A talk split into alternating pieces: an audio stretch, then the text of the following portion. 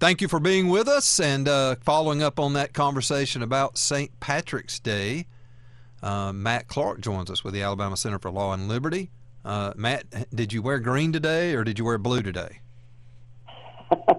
well, you know what? Right now I'm wearing blue, but uh, the, the reason is I'm working from home. I, I came down with a nasty stomach bug that stopped me from going in. But oh no! I was kind of mad about because yeah, I wanted to. I, I, I bought an Irish uh, American flag uh, lapel pin just for today, and I didn't get to wear it. So oh, okay. Well, our past guest just informed us that Protestants we should be wearing blue today. So. Um, huh. Yeah, interesting. So uh, you'll have to go back and listen. I don't, I, I don't think I could. I don't think I could break it back down for you, but it was very interesting. So uh, you're, you're, a very learned man. You'd probably enjoy hearing uh, hearing this. Uh, but let's get into something even more important, and that's what happened down in the city of Prattville. Uh, and just tell us the story. We we have um, a gentleman there out uh, basically preaching out loud in the open air, and he winds up becoming your your client. Um, where was this? When did it happen? Run it down for us. Sure. So towards the end of December of last year, I think the exact date was uh, December 16th. Um, but the, my client is named Angelo Wilson. He's uh, 26 years old, I believe, so a fairly young guy. Um, but he was preaching outside of the Target in Prattville. So if you've been around the Prattville area, we got a big Target that's just right off the interstate. Mm-hmm. Uh, it's kind of the big old anchor tenant and a huge shopping center right there. Um, you know get, gets a gets a ton of traffic and a ton of foot traffic. Yeah. And and believe it or not, I had actually heard Angelo preach before. Now I you know I couldn't testify about this at trial because I'd be his lawyer, but um, you know there have been times where I've gone down at that area, you know, for uh, for business. They got an office depot right there, so if I need office supplies and I'm working from home, that's usually where I go. And I've actually heard Angelo preach before, uh, and, and I like him because he's he's actually a pretty soft-spoken guy. So even in the times we bring sound amplification with him, he's not a shouter, he's not a screamer, um, and even with amplification, uh, you know, you kind of have to listen to hear him a little bit because he's he's not going to be the kind of guy that blows you away. If, okay. Um, you know, if if if you you're in the area. Um, so is he right out anyway, in front of Target, or is he out in the parking lot? Like, where's he located? He he was in he was on the public sidewalk outside. Public sidewalk. Okay. So, All right. Yeah, yeah. Uh, so you know, I'd heard him preach there a couple times before. Tried to give him a thumbs up or you know something like that because appreciate him getting out there and preaching. Well, anyway, on December 16th, uh, so just you know less than 10 days before Christmas, he's out there, and there's an officer with the Prattville Police Department that is on patrol. Um, as far as we can tell, nobody complained, uh, but just the officer saw what was going on. And Prattville does have a city ordinance saying that if you want to have a sound amplification system uh, out in public, you got to get a permit from the police department first. Um, in my opinion, that that that is constitutionally questionable. Um, we do have an older decision from the U.S. Supreme Court in the, the 1940s that says that that's unconstitutional. Now there there have been some subsequent decisions that have kind of undermined that a little bit, so it kind of leaves it in a gray area.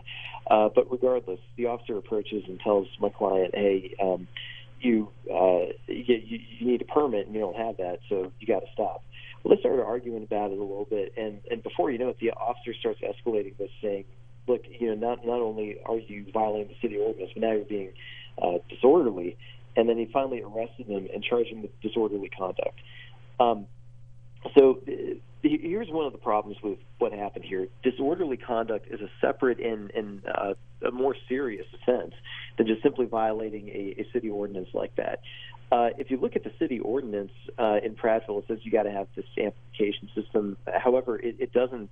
Uh, at least that ordinance itself doesn't attach any criminal penalties. Hmm. Um, you, you, you can argue that maybe some others do, but the, but the bottom line is, it, just from a common sense approach, if if you find yourself using an amplifier, um, you know, uh, w- without a permit, then you know they, they have the right to you know tell you to stop.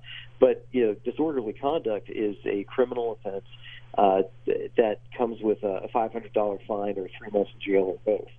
Um, so before you know it, it's like you got a guy who, who's you know not not a screamer, not a shouter that nobody was complaining about. That's just trying to preach the word, um, you know, out in the open because he's kind of soft spoken. He needs a little bit of help in order to be heard. And before you know it, he's he's slapped in handcuffs, taken down to uh, the police station, and being charged as a criminal. So that was pretty shocking seeing that happen in Prattville, Alabama. I got to say. Sure. Now, was the officer Was he sent there to do it, or did he just see it and sort of act on his own? Yeah, from what we can tell, it looks like he just he was patrolling the area. He saw it. He acted on his own. But, okay. Uh, from from what we know, nobody called and complained. Um, it might have been one thing if you know he was being loud and disrupting people inside the store, or if he's being so loud he was hurting somebody's ears. I mean, you know, try to be reasonable yeah. about this. But as far as we can tell, none, none of that was happening.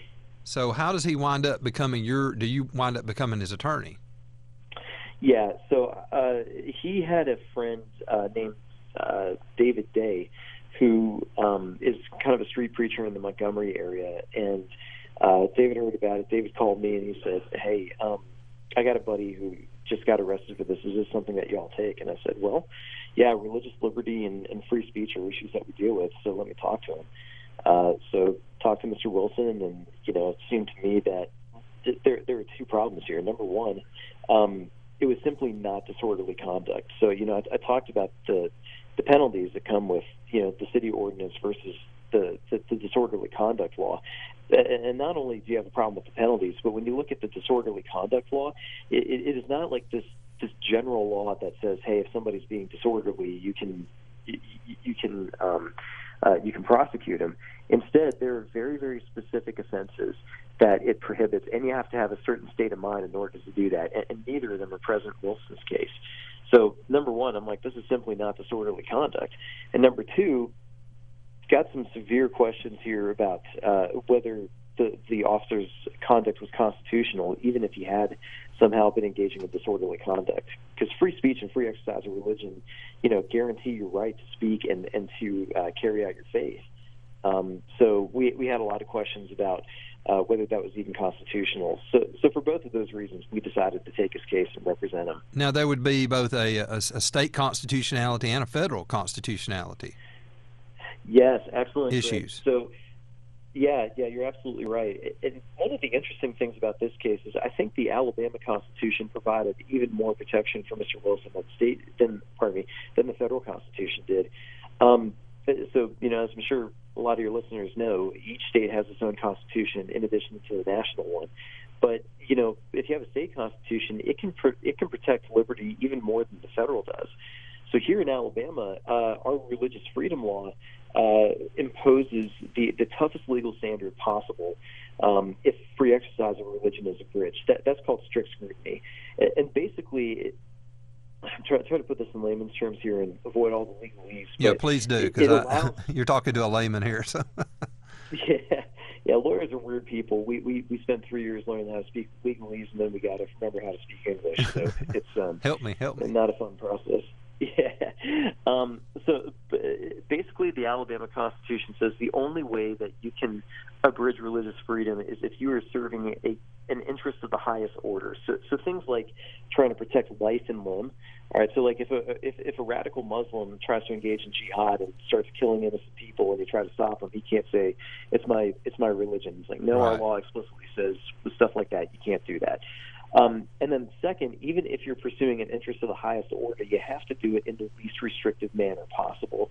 So basically, you got not only are you trying to pursue the right objective, but you really have no other choice except to do it this way.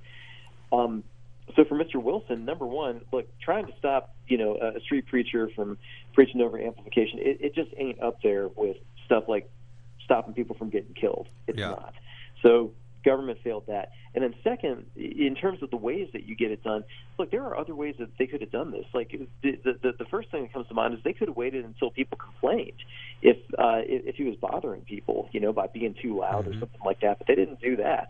Uh, they also could have. Um, uh, the, the, the, there are a number of other things they could have done too. They could have brought out like a, uh, a decibel reading machine that measures how loud he was, rather than go with this whole uh, cookie cutter approach of if you've got a amp, you got to get approval first. But they didn't do that either. So under the Alabama Constitution, and uh, I think we had a solid case.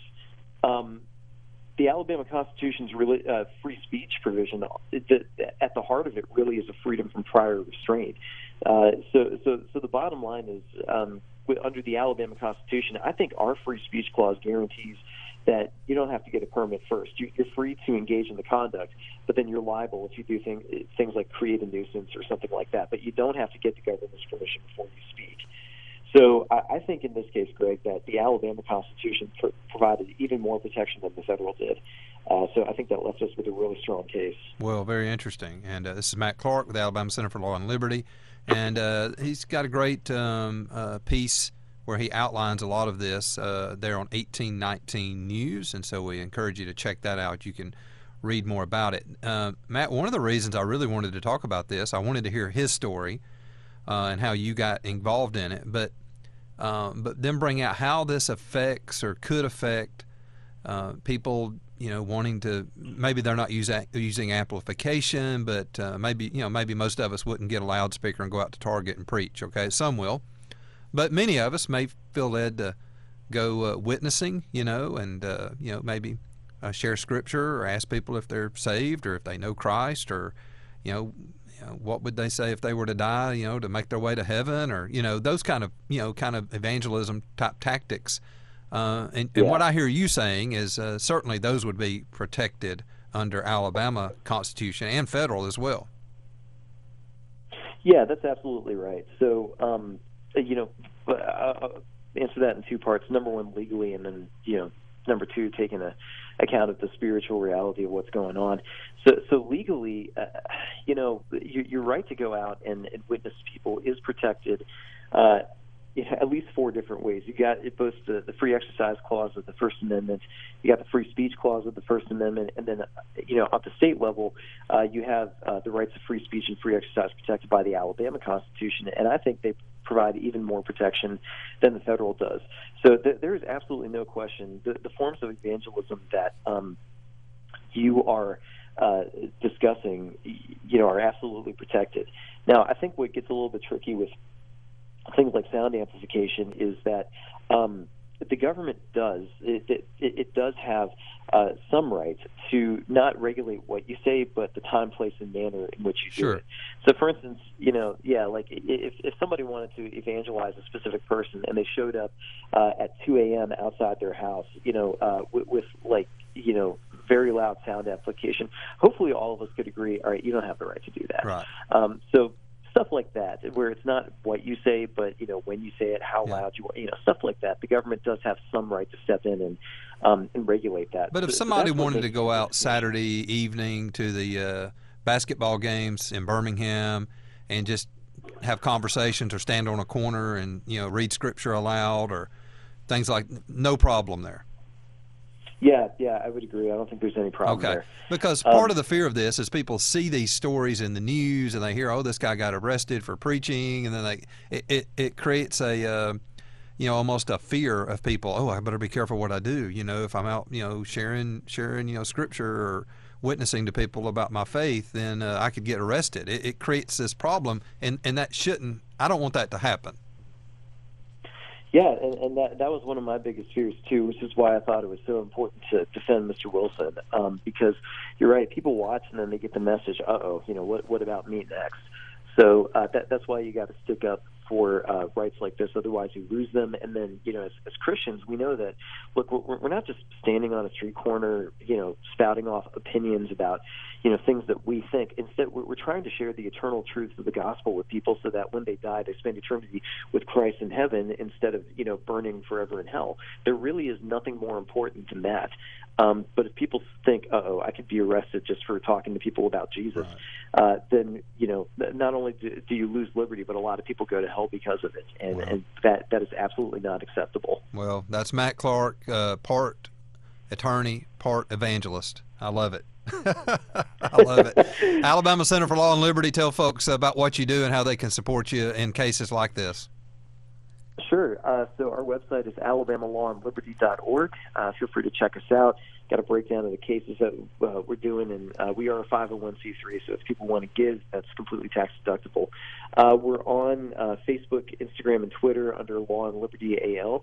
Um, we're trying to increase our presence on Twitter and Instagram uh, a little bit more, especially after Elon Musk took, took over Twitter. But uh, you know, Facebook's where we got most of our activity. But but yeah, we're on all three platforms under under that handle. What are you on Twitter now? What's the. It's uh, Law and Liberty AL. All right. I'm gonna, I'm gonna look you up. I, I'm doing that as well. I've never been real active on Twitter, Uh, but I, I, am I'm, I'm trying to be more active now, just like you're saying. Same same thing. So uh, I, I want to find you on there. That'll be great. All righty, Matt Clark. Well, thank you for what you do. Thank you for uh, defending um, this uh, this preacher Angelo Wilson, and I thank God for him having the boldness to do to do what he did. And I pray that we would all have a holy boldness to uh, share the gospel and uh, the reality of sin and eternity with those people around us. So, Matt, we appreciate you, my friend. Oh, thank you, thank you so much, Greg. Really appreciate you, brother.